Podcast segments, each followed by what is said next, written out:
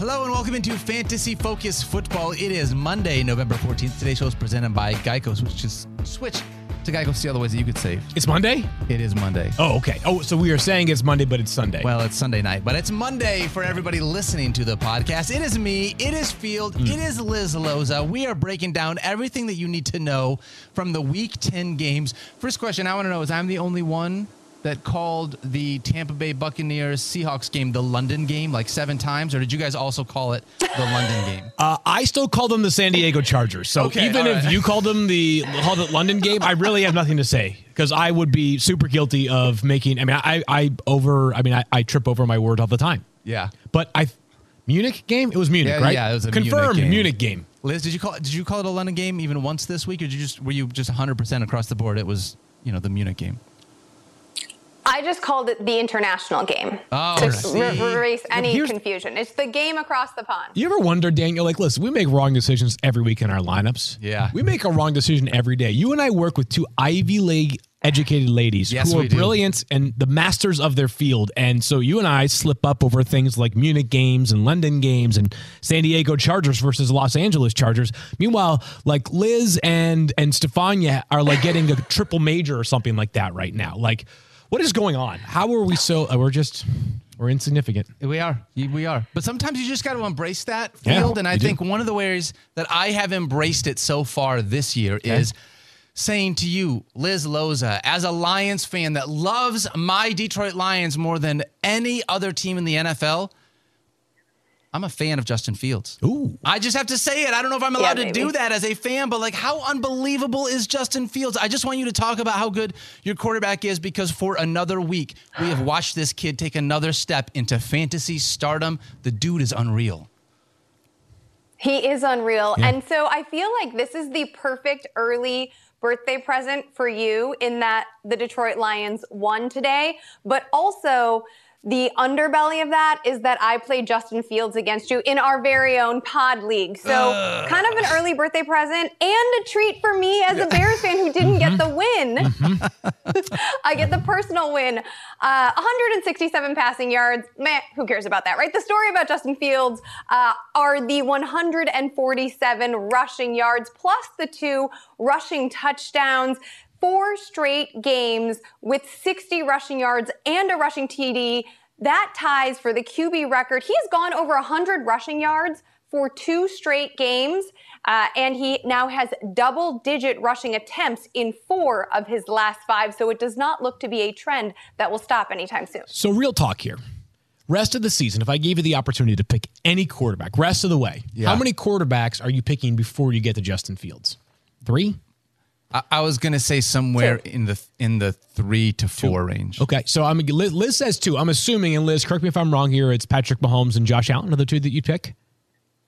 No, it's Patrick Jalen Mahomes Hurts? and Jalen Hurts. Okay. Oh, so, Patrick Mahomes and Jalen Hurts are the two that she would pick. How many would you take before you get to Justin Fields? Probably I would add Josh Allen into that list, and then it would be. So be it's like three, four, five maximum. I mean, this is the reality of where Justin Fields has established himself now is that you talk about that elite tier quarterbacks. And we said coming into the season, I thought there were five. I just didn't have the right five. Justin Fields is now there because this Bears offense does not imagine, I can't imagine it changes dramatically with Justin Fields because That's right. A, the scripted runs are really valuable for their offense. And B, the first rushing touchdown from Justin Fields today was this ridiculous play where he was like Houdini getting out of pressure, Daniel. I know. Uh, for the rest of the season, I can't imagine that there are any quarterbacks came out, coming off the waiver wire that come anywhere close to Justin Fields. You found yourself a gold mine. Bravo. And I'll say it every time we talk about him. Liz Loza's preseason quarterback sleeper was in fact Justin Fields.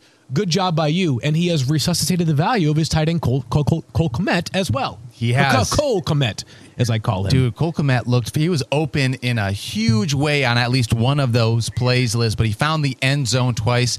And if this is the way it's going to work, I mean, even with limited passing volume, with how bad the, the tight end position is, it feels like Cole Komet has at least worked his way back into the conversation for a starter or a streamer for you. Absolutely. Over the past two weeks, 13 targets, nine catches, 115 yards, and four touchdowns. Next game, next team up for the Bears, the Atlanta Falcons, who have allowed the second most receptions and the third most receiving yards to opposing tight ends. Yeah. That's pretty good. Yeah, Let's- pretty good. Let's really quickly talk about Yeah. the Detroit Lions. I do want to say, does this We don't have to be quick. We got time. Yeah, I was going to say, what uh, do we have a? Oh my god! Oh my god. Does this, what, does this look familiar, guys?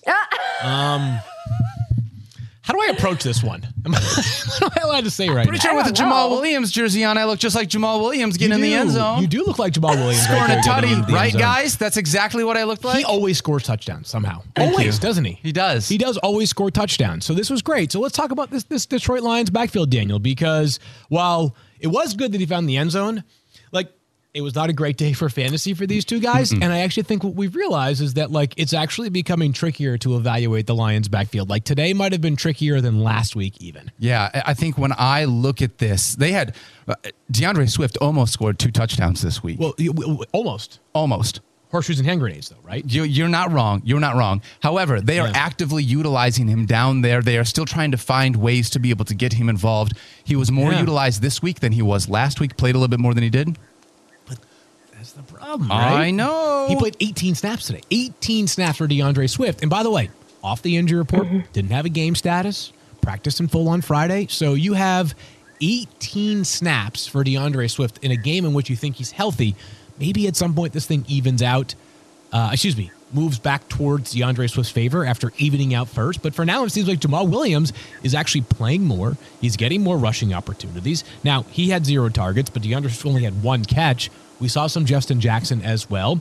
Both really talented players, but you're kind of counting on either of them falling into the end zone Yeah. to really satisfy your needs for them as like a as a legit RB two. They're kind of both sort of hovering on that flex territory as a result. And what's so frustrating is when they both happen to fall into the end zone, but Yeah. they don't do much else. Because if this was one running back, these two things, like these two games, would put together really nicely. But instead, it's sort of like meh Yeah. fantasy performances from both of your running backs you had to start. Yeah, and I think with Swift, the reality is that you've got a bunch of injuries right now. Yeah. he's dealing. I know that he's off the injury report, but like those are the kind of things that are not preventing him from taking reps. But I'm sure he's still sore, and I'm sure the Lions are still saying to themselves, "Hey, he's a big part of our future.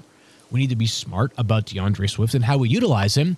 Dan Campbell has already admitted that publicly, so I think for now they're going to continue to be judicious with how they use both of them. And as we know in the NFL, running back by committee is a thing, but. Amon St. Brown looked awesome today, dude. Dude, How shout out to you for that little one? brothers everywhere, huh? Yeah, it was sweet. Fantastic. He was awesome. Finally, it feels like finally being able to get back on track. Huge target share, 44% uh, target share this week, which is one of those things. No TJ Hockenson, no Josh Reynolds, no DJ Chark. They basically had him and Kalif Raymond and a handful of practice squad guys that they were throwing the football to. This sounds crazy because he had 10 catches on 11 targets, but like this is how it should be. Yes. Right? Like because of what you just mm-hmm. said, of all those players that aren't there anymore, you're kind of like, you know, Monra is like Will Smith back in Fresh Prince of Bel Air when all of a sudden he looked up and he was the only person left in the room and he's like looking for somebody else. Right? Like that's kind of how it is right now amongst the pass catchers for Detroit. And game script once again worked in their favor. They weren't very good on defense. Sorry to say, but they got the win. They got hey, the win. That's what matters, right? And that's what's important. And they should, I would think, continue to be a team that struggles on defense, has to throw the ball a lot. I would like to, I think like 10 catches is going to be obviously a stretch, but this is the reason why Amon at the beginning of the year crept up to like wide receiver six or seven in our weekly ranks. Yep. Should we ask Liz about, I think oh, go ahead, Liz. Sorry. Oh, sorry. I, I was just going to say, I, I think you're right about the volume, but I don't like his upcoming schedule. And I also don't like the upcoming schedule for Jamaal Williams. Giants, Buffalo, Jacksonville, like those are three particularly stiff defenses. The Giants kept Dameon Pierce out of the end zone today. So if we're counting on touchdowns for Jamaal Williams, maybe adjust your expectations. And as we saw at the top of last season with TJ Hockenson, one player who gets all the volume is easy to take away by opposing defenses. Now, obviously, the Sun God, a very different player, much more explosive and talented from a pass catching point of view than TJ Hockenson, but I still think it's something to be mindful for. We love the volume, volume's always king, but I don't know if we're going to see these top 10 efforts that we were seeing at the top of the season, even if Amon, Amon Ra looks more uh, back to health and, and back to the way he we wanted him to look right now because of the upcoming schedule. Hey, that's a fair thought as we get into this. It's going to be tough because Lions aren't going to be a playoff team. You know, eventually we're going to get to a Maybe. spot where, hey, listen, never know. maybe maybe we can speak it into existence. Maybe why not? So you've been, you've been around for a little while, Daniel. You have an upcoming birthday, I do. notable one. So you've seen some football in your day. Oh, I have. Is Justin Jefferson the greatest player in NFL history? I think oh. that the catch that Justin Jefferson made today might might be the greatest catch that I have ever seen. In case you did not see any of this Bills Vikings game, Yeah. just in general, just go on YouTube and just like watch the highlights. You know what my thought is? If you didn't see this catch yet, like congrats to you Yeah. on being able to live a life of, seclusion, right? Like I go four hours without my phone or the internet, and I start to like, you know, like my skin starts to get scaly. I start to want, like, I start to shiver. I'm like, what is going on here? So if you've managed to make it this far without seeing the Justin Jefferson catch, respect. You are doing it right right now. But that was absolutely absurd. And if this holds, and there's still a couple games left from when we were having this conversation. It'll be the third week that Justin Jefferson has finished as the highest scoring wide receiver in all of fantasy. There's not a real takeaway here, right? Other than the fact that, like, you got to appreciate greatness. And that was greatness on display. He did it. And his teammate Dalvin Cook, Liz, Dude. also went nuts today as he had a long, long run. The Vikings, 8 and 1, they continue to impress. A touchdown in five straight games for Cook now. Justin Jefferson has gone over 13 looks in four of his past six games. I just said volume is king. Justin Jefferson is getting the volume and converting regardless of matchup. And you mentioned that's also helping Dalvin Cook out. Those boxes are lighter and he's being able to do his thing. These Vikings are on fire. Remember, they've only lost one game and it was to the Eagles who uh, will play on Monday night. They're Tonight, like, in fact. Yeah, they're like Georgia and Al- no, not Alabama. Uh, Georgia, I guess Tennessee has one loss. Like Yeah. they're the SEC right now, right? Yep. Like they've only got one loss, Yeah. and it's to the other team. This is crazy, Daniel. What'd you make of Josh Allen today? I thought that. So I was going to ask you this. I actually thought Josh Allen. Josh Allen looked fine. Josh Allen, I thought looked like healthy. If I was You a no fantasy idea, manager, you know? right? No, I have no idea. And No it, there was nothing that I saw in this that would make me nervous about starting Josh Allen going forward. He looks like Josh Allen, in spite of a couple of mistakes that he made. Like all fears that I had, totally cast aside. 330 passing yards. Yeah. One passing touchdown. He had three turnovers. That's the problem. But Yep. He had 84 rushing yards. Like again, and I know Stephania will weigh in on this on Tuesday, and I am not questioning. I'm sure she will tell us like she maybe saw things, but me, the average dum dum, if I saw Josh Allen on Sunday, I'd be like, nah, look totally fine to me. Bruh, he Like, ran a ton and he threw 43 times. Yeah, he ran the ball a lot. He threw the ball. He had downfield throws. He tried to make tackles. Like Yep. that part maybe wasn't the best decision. Um, Crazy game, by the way. That was a freaking awesome game. It was so good. Football was good on Sunday. But yeah, I have no concerns about Josh Allen. It was a weird game though for the Bills because where I was concerned initially was it felt like the Bills were a bit run heavier. Daniel, did you see anything out of Devin Singletary that makes you believe that hey, like this could be a thing going forward, or are you more of the mind that like he was eventually going to have a randomly good game, but he's mostly just what he has been for most of the season? I was of the mind that I felt like this was a good week to start Devin Singletary in daily fantasy because we weren't totally sure how healthy Josh Allen was. Hmm. And so my DFS lineups actually did pretty well because of that. Yeah. However, when I look at Devin Singletary, like I think one of the things I remember about Devin Singletary most is just the way that he finished last year with this unbelievable tear, right? Yeah. He got in the end zone a ton. And this year they're they've got a ton of running backs. They're still passing the ball a bunch. They've got a ton of running backs. They just acquired Nyheim Hines. James Cook is still there. Like I, I don't see this as a situation where all of a sudden he's being thrust into a certain situation. It's like, yeah, there are going to be games where one of these running backs is going to have some scoring opportunities because that's what happens when you're on one of the highest scoring teams in the NFL. Uh, Liz, do you see the running backs any differently? I don't see the running backs any differently. I feel like because of the offense he's attached to and the quarterback he's attached to, Devin Singletary is like a flex play every single week, even if the Bills aren't running a lot. He's averaging close to 11 fantasy points per week, and he regularly uh, uh, clears double digit fantasy points. So to see him hit 15 in this game was not particularly surprising. Also, considering there was extra time as the game went into overtime. Shouldn't have been extra time. Should There not, should not have have been. been. Honestly, I, I, I said this as I was leaving uh, what we call the war room where we watch all the games. That the Viking, the NFL was extremely lucky that the Vikings won this game. Totally agree. because there was a play late. If you didn't, if you didn't see every single beat of it, but Gabe Davis late in the game, the refs ruled a catch on the sidelines, a catch under two minutes, so there's no challenging from the Vikings allowed. The NFL, for some reason, doesn't bother to over to replay it, and clearly incomplete. It ends up being like that was a consequential play. I don't know if I can recall this. Maybe you guys have better memories than I do. The NFL after the game actually admitted a mistake.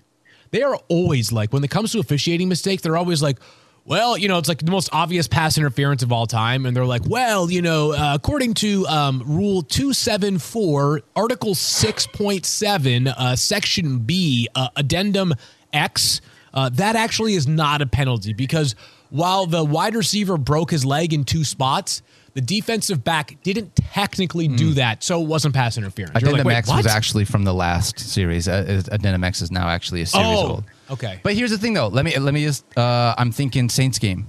Saints game. Saints Rams pass interference. Did the NFL come out and say, "Hey, that was definitely a pass interference"? On that? No, they were just like, well, you know, letter of the law. Like they just sort of sat on their hands. So, anyways, it's, it doesn't really matter. But, anyways, I'm happy that uh, the NFL didn't have to deal with that. I mean, Vikings fans, you deserve. And by the way, Vikings fans, hand up right here. I have been. Listen, I haven't been just. I have not been crap. You know, crapping on your team. But like I've been. I, I've said like Vikings are an interesting team. They were seven and one coming in today with a very non seven and one ish points mm-hmm. differential. You guys deserve all the flowers today. Eight and one speaks for it, itself. Feel let's pay some bills and then talk about a few more things. Let's do it, Daniel. I have it on my phone, so give me one second to pull it up. oh, that's I know Geico asks, I know the first line of it. Uh, Geico asks, how would you love a chance to save some money on insurance? Love it. Of course you would. And when it comes to great rates on insurance, Geico can help, like with insurance on your car, truck, motorcycle, boat, and RV. Even help with homeowners or renters coverage. Plus, add an easy to use mobile app, available 24 hour roadside assistance, and more. And Geico is an easy choice. Switch today and see all the ways you can save. It's simply, it's easy. Simply go to geico.com or contact your local agents today. Did you know there are currently over 2.4 million podcasts in the world, including the one that you're listening to That's right now? Yeah, and it takes a team of people to help bring these podcasts together. Well, needless to say, that hiring the right people for these roles is important. And whether you're hiring for a podcast or for a, for a growing business, there's only one place that makes it easy: ZipRecruiter. And now you can try it for free at ZipRecruiter.com/fff. ZipRecruiter uses its powerful technology to find and match the right candidates up with your job. So if you're a fan of this podcast and you want to try ZipRecruiter for free today, you need to remember our special URL. That is ziprecruiter.com slash FFF. Once again, that's ziprecruiter.com slash FFF. ZipRecruiter, the smartest way to hire. All right, in the international game, Nailed it. see what I did there? This You is at- important. yeah, you look at these two running backs. We got Rachaad White and Leonard Fournette, and I want to start with the fact Rachaad White, 22 carries, Yep. got the start, They started. 105 yards, but most importantly, Mm-hmm. got the start, which was something that I was I was shocked by. Yeah, I was surprised too. Now, Shefty has been banging the drum. Kyren Williams, Rachaad White are going to have a mm-hmm. growing role, role at some point this season. And Rachaad White's time may have come. And at first, it was by design, Daniel, because of the fact that you mentioned he started. Leonard Fournette came in on the second series. It actually seemed like Leonard Fournette was motivated because he ran really well in the first half, ended up scoring a touchdown, 14 carries, 57 yards, and a tutty for Lenny. But Lenny got hurt late in this game. Mm-hmm. It's a hip injury. We don't know anything else beyond that. And the Bucks go into a bye. But Rachaad White becomes the rare Week 11 bye week, excuse me, Week 11 waiver wire pickup that could matter here. Yeah. And eye test, what do the eye tests tell you in terms of how he performed today? Like the numbers tell one thing. Did you think he looked about what 22 carries for 105 yards? I thought he looked. you? I lo- thought he looked fine. I would just like to see more usage within the passing game. I mean, that's one of those things where you know if he's not able, uh, unless he's getting in the end zone, if there's zero passing game usage, the upside is limited here within this offense because there's so many other superstar mouths to feed, and Mike Evans, Chris Godwin, and those guys, right? Did you, did you say Chris Godwin? I did say Chris Godwin. Did he get in the end zone this week? Liz, did Chris Godwin score a touchdown this week? As clearing 70 yards. He converted Yes. six of eight for 71 and a touch. And he didn't just do it, he looked dang good doing it. He mm-hmm. looked spry, he was cutting. He looked back to vintage form, not hampered, not hesitant. The electricity, the, the explosiveness, all of that looked back in his lower half, which is why Daniel's point about Rachaad White not being active in the receiving game is particularly important. This was also the first week that White didn't catch three balls. He actually had cleared a total of six receptions over the past two weeks. So if Godwin is back and all of a sudden Julio Jones is making plays abroad, then there isn't going to be as much um, volume for the other potential pass catchers. But I would, I, I mean, I'm going to ask you, I'm going to give it back to you, Field. Do you think that Chris Godwin is hashtag back? Yeah, you know why? Because he was just unlucky prior to this. Yeah. He had eight targets today, and that was regression. Yes. He has had 10 or more targets in four straight games leading up to this. He has been crazy busy. Now, the A dot is down this year, average depth of target, which means that the number of big plays for Chris Godwin have not been as they were last season. Now, maybe that's in part because he's getting healthier. I think it's more likely because of the fact the offensive line couldn't block Daniel and I. Correct, Although yes. Daniel has kind of he has kind of a nice. I got swim some move. speed around the edge. I got a yeah. nice swim move. That's my big feeling is that like they just can't block. Everything is not is everything is short this year. Um, but I was like sitting there and I was like, yeah, he's playing every snap. He's getting ten targets a game. Like I feel good about Chris Godwin. I know that the results matter, but as far as like our job is concerned, we have to follow. We have to be like really process driven. And if you told me coming into the season that Chris Godwin would get ten targets per game, how would I rank him? I'd say as a lineup block, like probably higher than where I've had him, which is like a low end wide receiver too. I'd have him as like a top 10 ish wide receiver. And I think, regardless across the board, if you have a wide receiver that is receiving 10 targets per game, it doesn't make a difference who the quarterback is or how much the team is struggling. That kind of volume you're going to chase on a weekly basis. Oh, by the way, who's his quarterback? The greatest of all time, right? So if I got it from Tom Brady, you feel really good about it. you know? Oh, Liz, Liz, you got I know- something you want to add in there? Hold Justin's on. getting there, Liz, but not quite yet, okay? All right, the greatest of all time, who like I hit the under on in my props article because he couldn't clear 280. Wow, Uh, okay, he may all be the most winningest, but the this Tom Brady is not every Tom Brady that we've seen before. That's that. How That's that? totally That's fair. that, that part is true, but still, he's not bad. He's not We terrible. well, no, we do think that Chris Godwin no, is back. What about Christian Kirk? Do we think that Christian Kirk is back? So I got to give Mike Clay a hat tip here. I think he he was in on Christian Kirk this week. Hat tip, yeah. I don't have a hat on, but my proverbial hat tip has just taken place. Um, but what a great day this was for Christian Kirk, Dude. Nine catches, 105 yards, two touchdowns, 12 targets, and it's funny because you're sitting there and you're like, "What's your takeaway? Like, what is your takeaway on Christian Kirk?" And it's like. I think it comes back to where we were at the beginning of the season from weeks one through three when he was the seventh best wide receiver in fantasy, averaging nearly 21 fantasy points per game. Then he has this midseason dip where he goes from weeks four to eight down to 9.1 fantasy points per game. And you're like, what's real and what's fake? Here's what I think the reality is on Christian Kirk is that he's like a he's like a strong you know he's he's he's a wide receiver too. And people people get furious when we probably get furious when we use these terms all the time right? Christian kirk is not a guarantee to be in your lineup and score 20 points every single week right? No, we're not talking is not. about a guy that you know if you have tyreek hill in your lineup and he scores less than 15 points you're like what the heck right? He's a player that if you have christian kirk in your lineup you expect probably a floor of like 10ish points right a ceiling about where it was today, right? 31.5 fantasy points, but more likely it's like 13 to 18 sounds about right for Christian Kirk. And compared to where he was drafted before the season, that's a good value. Honestly. So not every day is going to be like this for Christian Kirk. Obviously, it was a really good day, but we did see some encouraging signs from Trevor Lawrence in the second half. It also helped that they were getting mollywopped by the Chiefs, which I think I might have just made that word up. But anyways, they were losing big to the Chiefs. I think it was 20 to nothing at one point. That part helps, but for Christian Kirk, he's the clear cut number one and a passing offense that has some good days. So yeah, he kind of whatever that kind of receiver you want to categorize as, that's how I would describe him. Here's the upcoming schedule too. He has a bye this week. Okay, Okay. so you got to keep that in mind. Yep. Then he gets Baltimore, Detroit, and Tennessee. All teams that can definitely be taken advantage of with those secondaries. I do want to quickly say on the other side of this game, Juju Smith Schuster left early with a concussion, so that is something that we will mm-hmm. have to monitor. I'm sure that we will hear about either Kadarius Toney or Marquez Valdes Scantling as a part of our waiver wire on Tuesday because Kadarius Toney looked fantastic. I mean, so predictable, Yeah. right? Like, Yeah. so predictable that he would go ahead and look right. He has been awesome for the Chiefs in two games, and that role should only expand. As you said, Juju left the game with a concussion injury. Excuse me, with a concussion. As you know, with the NFL right now, it's unlikely for players to return within a week once they enter the concussion protocol. Uh, biggest and hey, uh, a lot of Chiefs backfield thought. We're going to dive into during the week. Sort of a changing of the guard. If you're wondering what happened to Clyde Edwards-Helaire, he didn't he didn't get the ball once. Zero. Zero touches for CEH. If you want to drop him for waivers, you can. We'll talk about him more on Tuesday because certainly he's a player whose role has dramatically changed. This is a big one, though, Daniel. And we wanted to wait until later on in the show to do it because, again, uh, sorry for the spoiler. We Take are taping this on Sunday. Um, and Rams wide receiver Cooper Kupp left the game late. It was a right ankle slash leg injury. Um, he immediately went to the bench. Immediately looked like he was in pain. Went to the locker room. After the game, Sean McVay said, I don't know much, but did not look good. Didn't sound good either. This sucks. Yep.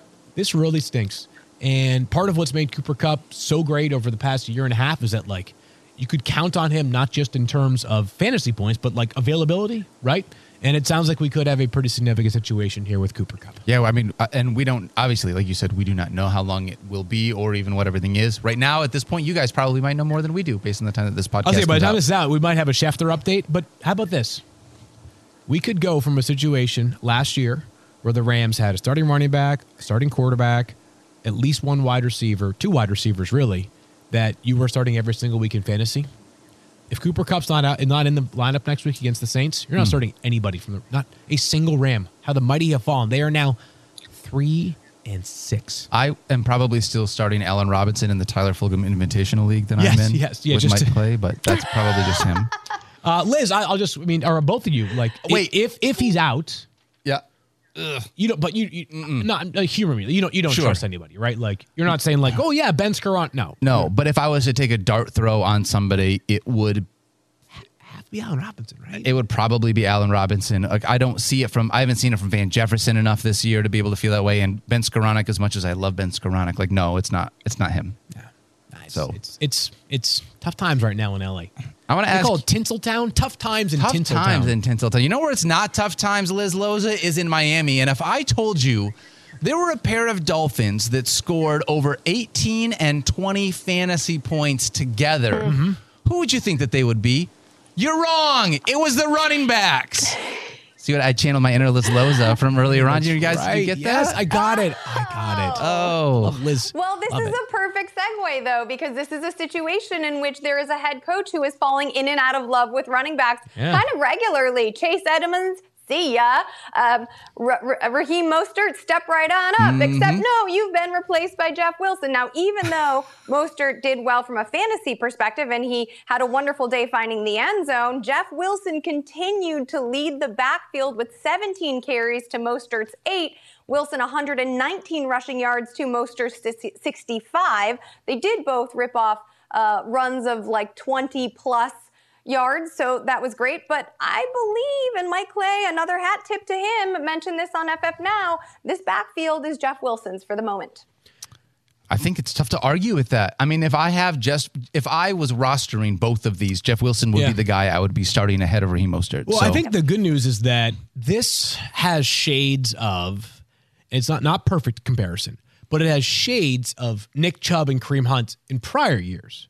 Right? I think Nick Chubb this year has been probably better than we've seen him maybe ever for fantasy. But in previous years, you could start both of those guys and feel like there's a pretty decent chance that both of them fi- finished inside the top 25. Absolutely. And by the way, in previous years, it was a little bit more of a coin flip between which of the two would actually be the higher scoring Browns running back. Not the perfect comparison, but shades of that. What do you got? I want to ask this question. If there was one offense in the NFL right now that I feel like, boy, I'm worried about getting beat over the top by these like really fast wide receivers named Tyreek Hill and Jaylen Waddle, and maybe I could leave a little bit of extra space. Does that give a little bit more room maybe for the running backs to be able to, you know, do the things that the running backs do within there? Like this seems like it could potentially be a really nice spot. Wish it was one guy, but still, Jeff Wilson Jr. looked fantastic. Hey, if you started Raheem Mostert, you got in the end zone, but he's the guy we're looking at going Yeah, forward. yeah. Let's talk about Jonathan Taylor too, because this is only his second game reaching 20 fantasy points this year, Field Yates. All right, though. But he looked like the Jonathan Taylor that we We'll thought. take it. That's Let's right. go. That's right. Jonathan Taylor had a huge run today, a 66 yard run for a touchdown, his longest touchdown of the season. Yep. First game for Jeff Saturday as the Colts interim head coach. Oh yeah, I think- congrats to Jeff Congrats. Saturday. That's right. Undefeated, greatest winning percentage in NFL history amongst all head Yeah. coaches. But here's the good part. I, I think like, is it possible that Jeff Saturday came in and said we have to run the football a whole bunch more? Maybe a little bit, but I'm not sure how much you're going to like dramatically change your mindset. I think a couple things happened here, and we talked about this. And Colts fans, you can send us fruit baskets if you'd like. We asked for Matt Ryan to be the starting quarterback. We, did. said Matt did. Ryan must be the starting quarterback. We said if you want to win the game, and Herm Edwards, by the way, back at ESPN. Speaking of uh, old faces, and well, I guess same places, Same places. Uh, he we we we talk, we play Matt Ryan. We asked for it. And they did. And you know what happened? The offense went from non functioning last week when Matt Judon was the best Colts offensive player last week. He plays for the Patriots. Literally, he was the best offensive player. This week, their best offensive player was Jonathan Taylor because they had Matt Ryan in their center and they actually had the threat of the pass today. So, good day from Jonathan Taylor. Most importantly, looked like himself as a runner. offensive line looked a little bit more respectable, and Taylor survived the game. Yes. Those are the things that matter. We didn't Yep. see anything because the backup running back, we saw a little bit of Jordan Wilkins, but obviously Nyheim Hines is no longer there. No Zach Moss, really. Like, I don't even know if Zach Moss is active. I, I don't, I literally don't know that. But bottom line is, he had a workhorse role, had a massive fantasy day. If you have Jonathan Taylor, you're very excited about this bounce back performance. You know who else had a massive fantasy day and also had a huge workload? It was CeeDee Lamb. We were wondering, show. what on earth is this passing game going to look like with Dak Prescott? They, because the Cowboys have just been a run heavy team up until this point. Yeah, they have. They have needed him to be able to, Dak Prescott, to get more involved in the passing role of this offense. And CeeDee Lamb, 11 catches, 15 targets, 150 yards, and two touchdowns. That was 38 Play fantasy against him? points. Did you play against him? no. I did not. I avoided it somehow. I play, I played with him. I have quite a few shares of CeeDee Lamb. Yeah, I don't like again. Oh, dang it. Earlier I said Justin Jefferson was wide receiver one for the weekend. I said there are two games left. I think CeeDee Lamb did get him. Did I? Let me let me just look at my notes. Oh, dang it. Justin Jefferson. 35.3, had- Yeah, all right. Well, that really cool note that I had earlier, ignore it. That's Uh, why we Mike can go Clay's the back and numbers find a way- guy. Yeah, Mike Clay is No the numbers big guy. But you know, again, I would say here, Daniel, like not a particularly uh, strong takeaway. Not like this changed anything on CeeDee Lamb. Just uh, like a cool reminder that he's like sweet at football, and there was a reason why he was drafted as a top eight or so wide receiver this season. And the only other takeaway is that while it wasn't a great, great day for the Cowboys passing attack, I thought there were some. I know Dak had two bad interceptions, uh, both picked off by Rudy Ford. But as the. Cowboys matchups get better going forward, and I got to check the schedule of where they're at, I think this passing offense can find some life. That was an important, important step forward for their passing offense, even in a loss to the Packers. Totally. And Dalton Schultz got in the end zone. You wanted to be able to see that. I mean, tight yeah. end, we've been looking for someone, right? And he's somebody that there is so much talent there for for him. So I'm, I'm in on, you know, I was that. in on Dalton Schultz coming into the season, uh, too, probably too much for my own good. And Dak loves Dalton Schultz. Yep. He just does. And as long as Dak's on the field, Dalton Schultz can be a busy guy. He found the end zone again today. Aaron Rodgers loves wide receivers. He just doesn't have any in Green Bay. But, however, He have one of them now. He had one today. Liz Loza, Christian, like Christian Watson did his best. It feels like Randy Moss impression with the idea that he only had four catches, but three of them went for touchdowns. It seems like. Yeah. Is this a chance where like? Hey, Christian Watson out? might What is become like a, a a little bit of like a breakout flex option here if you need someone for bye weeks, or is this still Allen Lazard's? I, I think they're two very different players, right? Like we know who Allen Lazard is. We've known who Allen Lazard has been. Obviously, there is a lot more draft capital sunk into Christian Watson as a second round pick. Like this was supposed to be the heir apparent to Davante Adams, even though the timing of that isn't necessarily aligned. Um, but this is also a player with four three speed, and we saw a lot of that illustrated in today's game. So clearly there's been an emphasis on getting Christian Watson healthy. Again, I just said he's a speed player, right? He's had a hamstring issue. That's not great for a player who relies on his speed. Clearly that's healing up for him and now he's doing the things and and actually landing in the places and the timing between he, he and Aaron Rodgers uh, is starting to sync up, and that's what's important. So it would not surprise me to see them build on this momentum, but I'm also not going to hold my breath for another three touchdown effort immediately. Don't and we do also that. have to note that uh, Romeo Doubs wasn't available. Correct. And he won't be for a while, by the way. So Yep. is this something or nothing? Right. I You know, think this like reminds me of loser noise back in the day. Uh, yeah, it's something enough to be taken like you should notice it. You can't you shouldn't just dismiss it, but it's not like he just jumps right into your fantasy starting lineup. Like it's a weird one. There was a Packers receiver who used to do this oft. Who used to do this? Is this Marquez Valdes Scantling right now or no? Ooh. Because MVS used to do this, right? Uh, okay, fair. It might be. Yeah, but this is a point of emphasis for the entire coaching staff who have been completely lost, right? We called them lost in the wilderness last week. And now that there is a spark to this offense, I think it becomes more of a, of a point of emphasis for the entire offense. I guess I'm being a wet blanket because I'm sitting here thinking to myself, this was great, right? I wish I had started Christian Watson today as opposed to like, you know, other receivers that I started for some reason or another, right? On the other hand, they had 14 completions today.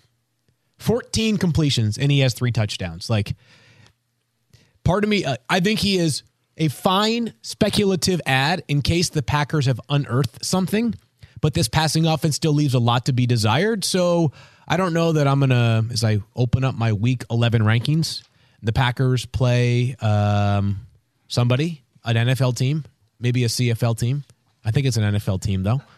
The Packers play somebody next week. I don't think I'll have Christian Watson ranked inside like my top 35 or 40 over wide receivers. Oh, they play Thursday night, by the way. They play Titans on Thursday That's night. That's what it is. Fun game. Can't That's wait for right. that one. So, On anyways, Thursday, yeah. um, happy for Christian Watson. Speculative ad is fine by me. It is a good matchup on Thursday night, but I'm a little iffy on this one. A little That's iffy. fair. A little skeptical. That's fair. Yeah. That's fair. I mean, still, we like talking about positive things. Awesome game for the kid. Really excited for Yeah, him from great moment standpoint. for him. He did a freaking backflip too. Did you see that for the first was touchdown? He did a standing pretty bat great. flip. I Yeah. like I pulled a muscle just watching that.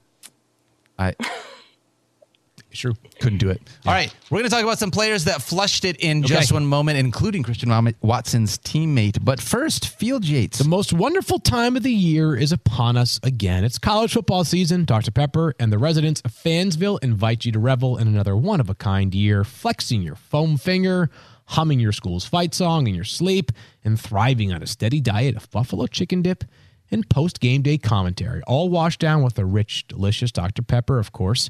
Another Saturday is always just around the corner, so make sure your tailgate doesn't turn into a failgate and pick up a case of ice cold Dr. Pepper, the one fans deserve. Football season is here. Nothing beats seeing your favorite team live. Not only does Vivid Seats have great NFL ticket prices, they're also the official ticketing partner of ESPN. And with Vivid Seats rewards, when you buy 10 tickets, you get the 11th one free. So download the app or visit vividseats.com today. Vivid Seats, life happens live. Receive a reward credit equal to the average price of the 10 tickets purchased, excluding taxes, fees, and processing costs. See vividseats.com slash rewards for terms and conditions. All right, Liz, on the other side of that, we just talked about how awesome Christian Watson was. It was sort of frustrating because I have him and Allen Lazard in a dynasty league. And so, of course, I started Allen Lazard hmm. today because why would you not? And then Allen Lazard decided to not be Christian Watson, which was sort of frustrating.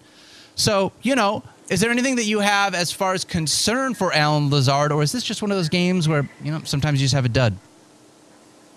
Well, this was the concern we discussed on Wednesday, right? The thing that has been separating Allen Lazard for fantasy purposes has been his touchdowns. He's Yeah. gotten four catches, I don't know, 60 60-ish yards and a touchdown in I think 3 of his last 4 games, right? But otherwise, his efficiency metrics, his production metrics have been very pedestrian. Today, guess what? He didn't score a touchdown. So now it's a dud.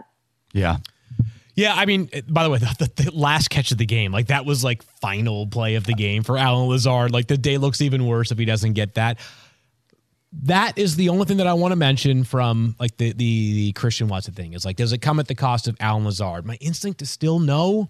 I kind of wonder, and maybe defenses took. I, I I think it's possible that defenses like weren't ready to or willing to sort of lock down Allen Lazard with their top cornerback because and I've said this a million times, so it's not like this is the first time I've I've described him in this categorization that like he might not be the he like as far as top wide receivers in a roster go, I don't believe Allen Lazard is like in the top 25 of them, Correct. right? Yep.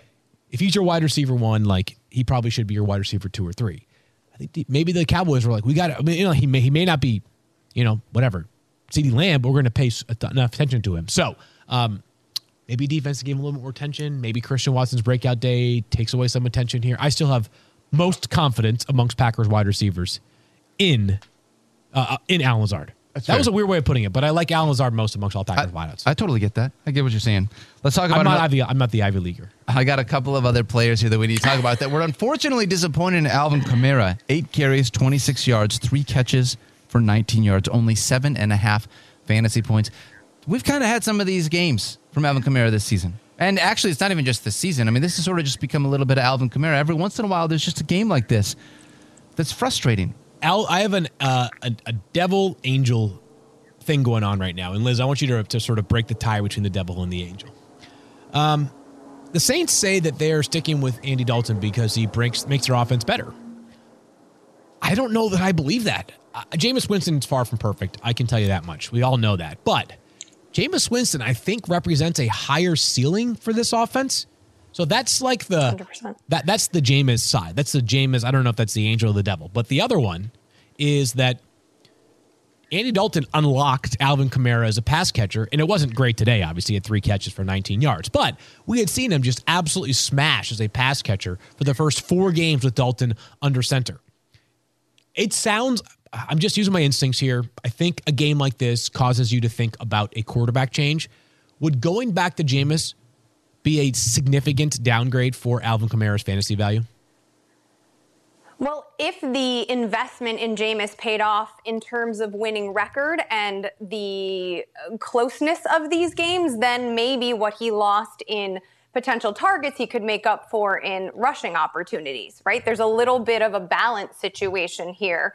Um, also, Michael Thomas is out, right? So maybe the hit to volume, even with Jarvis Landry back and Chris Olave, who we'll talk about in a second, emerging as the alpha, maybe that isn't as much of a hit with Michael Thomas out of the situation. Um, I would tend to just want this to look more exciting to keep defenses guessing because while you're right, Andy Dalton is going to check down to Kamara. I think opposing defenses are starting to figure that out, and that's why we're seeing perhaps Kamara's um, opportunities and volume pretty much halved over the past two weeks. Yeah, I, I, it's been tough because I also, I mean, with all of these things, yeah. right? I also Chris Olave has been somebody that we've been really excited about. Sort of talked about how he's one of the few rookie wide receivers that I can remember in recent time that have been quarterback agnostic from a fantasy perspective. Because usually when a rookie wide receiver has a quarterback change, you see a, a big change there. You know, you got to be able to relearn a quarterback. Everyone feels different. Yeah, first game under nine fantasy points for Olave. It, just a crappy day at the it office. Was just, I, that's sort of what I was leading towards. Was like yeah. this might just feel like one of those games where it's like,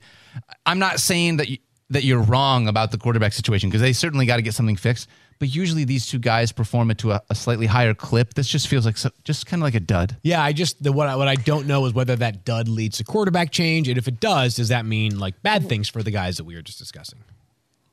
Here, here's a question. Okay. It's also worth mentioning that Olave had a pair of deep looks that just didn't pay off, right? Ooh. Like, had he converted even one of those, Blech. this line would look different. Um, upcoming schedule Okay.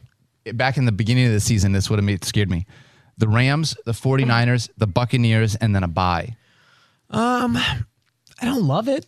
I don't love it either. But, eh, you know, it might make, you know, I, I guess neither one of those guys is nearly enough of a question mark for me to feel like it's tilting the scales. That's fair. Right? Like, if I'm trying to think of like a good example of a guy who kind of teeters back and forth between being, you know, in the lineup versus out of the lineup and where the schedule would make a call. I don't think the schedule makes a call for either of those guys. I don't think it, it's the same, uh, unfortunately, with Derrick Henry, who this yeah. week, 19 carries, 53 yards, two catches for 14 yards. Hey, man, 21 touches for Derrick Henry. Sometimes you're just going to get some of these performances, 8.7 fantasy points. A reminder, as you just noted in the show, they play on Thursday night this yeah. week against the Green Bay Packers, so a short week for Derrick Henry. Uh, someone used this expression to me once, and I think it's a real one. Maybe it's not, but – uh, they said Superman sometimes forgets escape. Yes. And, you know, every once in a while, Derrick Henry doesn't rush for 125 yards, right? And doesn't have a touchdown. Uh, sometimes he does one or the other. Oftentimes he does both. Today he did neither. So, Derrick Henry, you are very much uh, allowed to have a random rough day at the office. And I expect that when my week 11 rankings come out on Tuesday, that Derrick Henry will be ranked somewhere between running back one and running back five. Liz, what about Nick Westbrook-Ikhine? Is that somebody that you're thinking about from a waiver wire perspective, or is this just, just too much of a dart throw because we don't trust whoever's going to be throwing him the football? Get out of here. I mean, I know week 11 is rough for wide receivers, and so we're going to be digging deep, but no, there's not enough data, especially on a short week, to support starting uh, Nicholas Westbrook-Ikhine um, in in week 11. And I really like Henry to rebound, especially on a on a short turnaround there. I think Green Bay might be a little bit gassed after that game against against the Dallas Cowboys. Hey, so we'll, we'll find we're, out. We're, he's going to be fine. Six wins in seven games for the Tennessee Titans. One more player to talk about here, and that is Amari Cooper. Yeah, and you know, I guess my thought, Daniel, is that this is a little bit about Amari Cooper, but maybe more about flashing a name on the waiver wire. That's Donovan right. Peoples Jones, right? So three catches, Say 32 it. yards. Say it. DPJ, baby. Liz had him on fantasy football now. He got honestly like DPJ was more talked about than any like yeah. borderline player in the history of fantasy football now today. Between between Liz talking about him and then between you taking him as your long shot and Schefter being like, "What? That's like cheating. You yeah. can't take DPJ." Right. And funny part was that like we all had independent thoughts about him, right? Liz, yeah. we don't like I don't I don't tell my long shot to Liz. She doesn't tell me like, "Hey, here's the prop that I'm going to like here's the waiver wire, here's the sleeper." Schefter by the way was like DPJ was under 20% rostered. So all those minds, their two great minds and my average mind, all came together on a mind meld over DPJ and five catches, 99 yards. Uh, another nice day for DPJ. That's at least 50 receiving yards in six straight games. It's at least 11 fantasy points in five of his past six games. Liz, I mean, finish out the thought. Like, this is, I, I think there's some reality to this. Is not just a guy who's just a blip on the radar. Absolutely. Also, like Xavien Howard is a pretty good cornerback, and we anticipated that he was probably going to spend most of his attention bothering Amari Cooper and probably taking him away, which would open things up for DPJ. And in fact, that's what happened. So uh, again, I don't. I think Amari Cooper is pretty firmly entrenched as the Browns' wide receiver one. Three catches, three targets, nice conversion rate. Yeah, that's 100% conversion rate, 32 yards. So this was, I think, a matchup based situation largely, though DPJ has continued to produce regardless of whether or not Amari Cooper is. A hundred percent. I actually, uh, and Al talked about Donovan Peoples Jones on CSS DFS this week. If you listen to that, uh, he was He's a, so smart. he was a fantastic play this week in DFS. Yeah. You said double digit fantasy points in five straight, four straight. Actually, 11 in five out of six. Uh, okay, 5 out of six double digit fantasy points. Probably going to get a quarterback change here coming up in a couple weeks as well. Would you think that? Yeah, That'll uh, probably as a only of fact, add Deshaun to his value. is eligible to start practicing tomorrow with the Browns. That's week 11 Monday, and he will begin. Yep. He's on the field in uh, week 13 as the Browns play the Houston Texans. Again, I'm not going to get into the optics of Yep. a team having its quarterback available in his first game of the season in the city in which he got embroiled and all of his legal issues. Uh, but you can decide whether that was a reasonable call or not. But Deshaun Watson is available in week 13 for the 49ers, uh, for the Texans, uh, Browns, For the against Browns. the Texans. Wow. 49ers are playing right now. I've That's right. That's, a, that's Right side of the brain, left side of the brain. We got a Long day here, on. huh? That's right. Got a lot going on.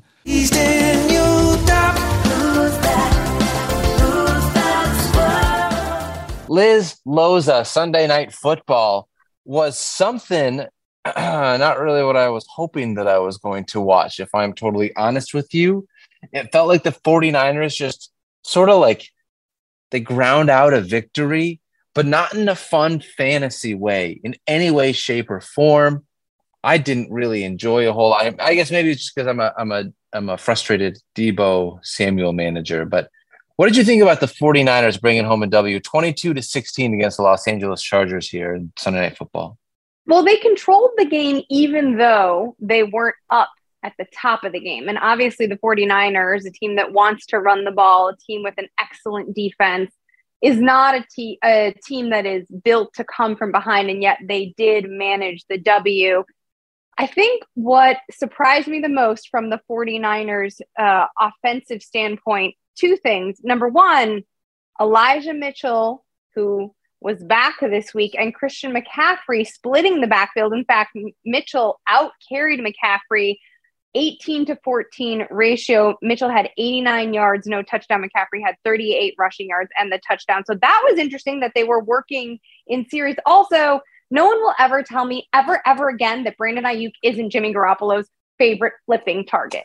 I know, right? It seems impossible to have watched this game and not seen the way that he looked it seemingly at Brandon Aiyuk in all of the times when he needed a big play, when he needed that safety blanket. I, it, it just feels as somebody that rosters Deebo in a handful of leagues. Uh, it is a little frustrating also because the team ran the ball 42 times, Yeah. Liz. Jimmy Garoppolo threw 28 times. They ran the ball 42 times, which is exactly what the 49ers want to do in order to Mhm. win football games, you know. So, and you talked about that. It sort of feels like Elijah Mitchell. If this is the way that they're going to roll with this backfield and giving them Smart both- though. it is It's very smart. football. Then they're both going to be able to be usable. Although maybe the ceiling of CMC may be capped on weeks like this when he's not heavily involved in the in the passing game.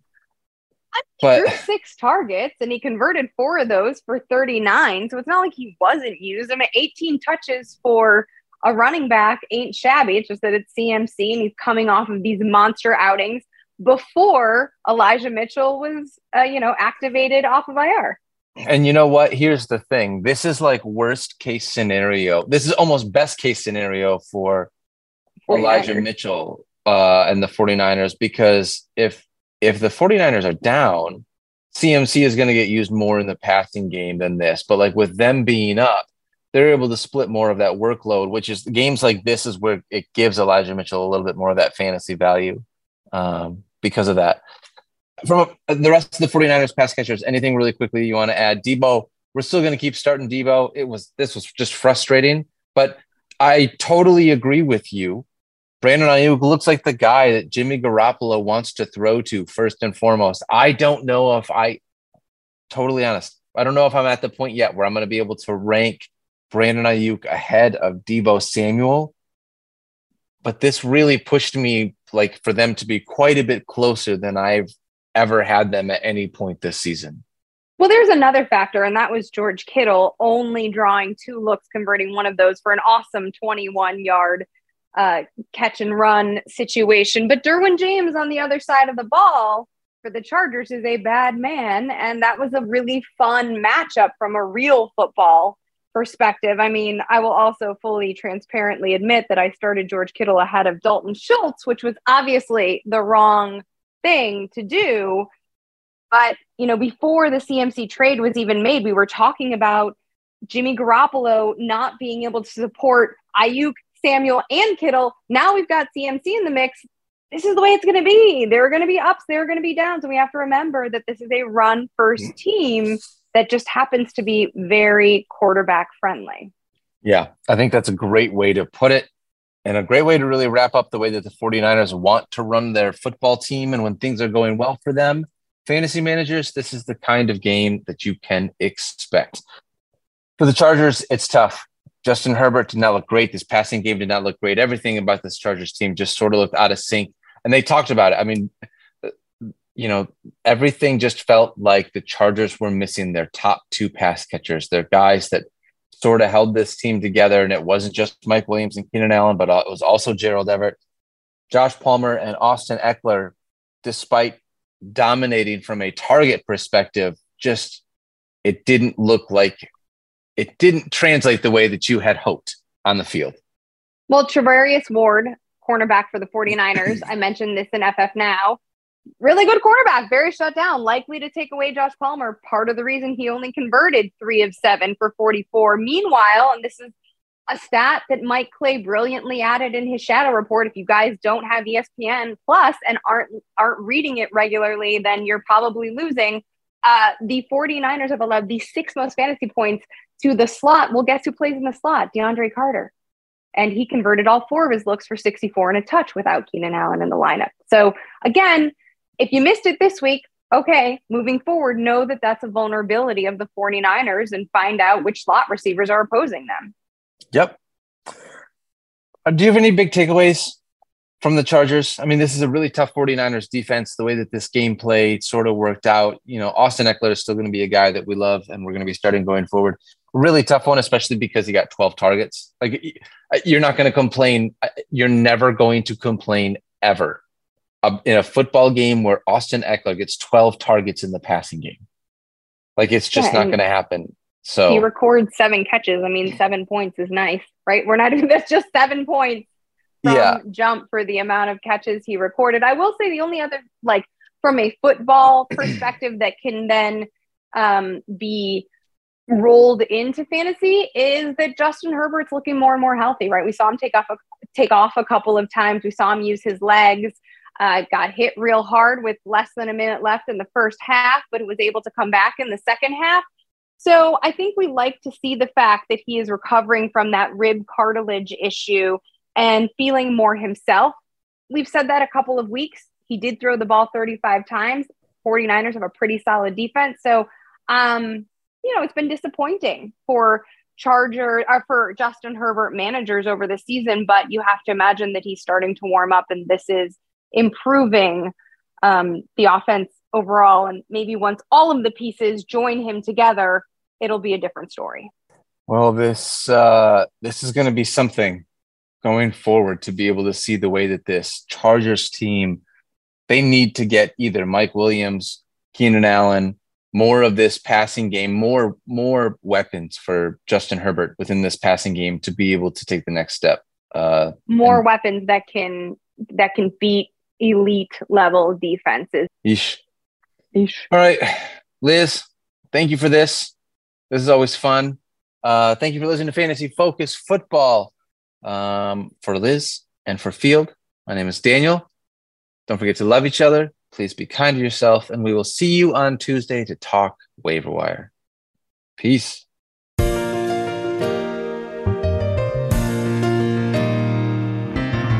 If you need a stick of tide, Field is your guy.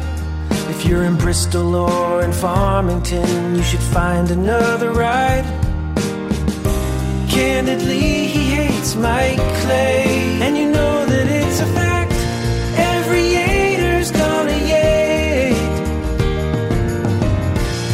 on TV every day. A spicy tomato who's got the stats and tweets that'll make you laugh.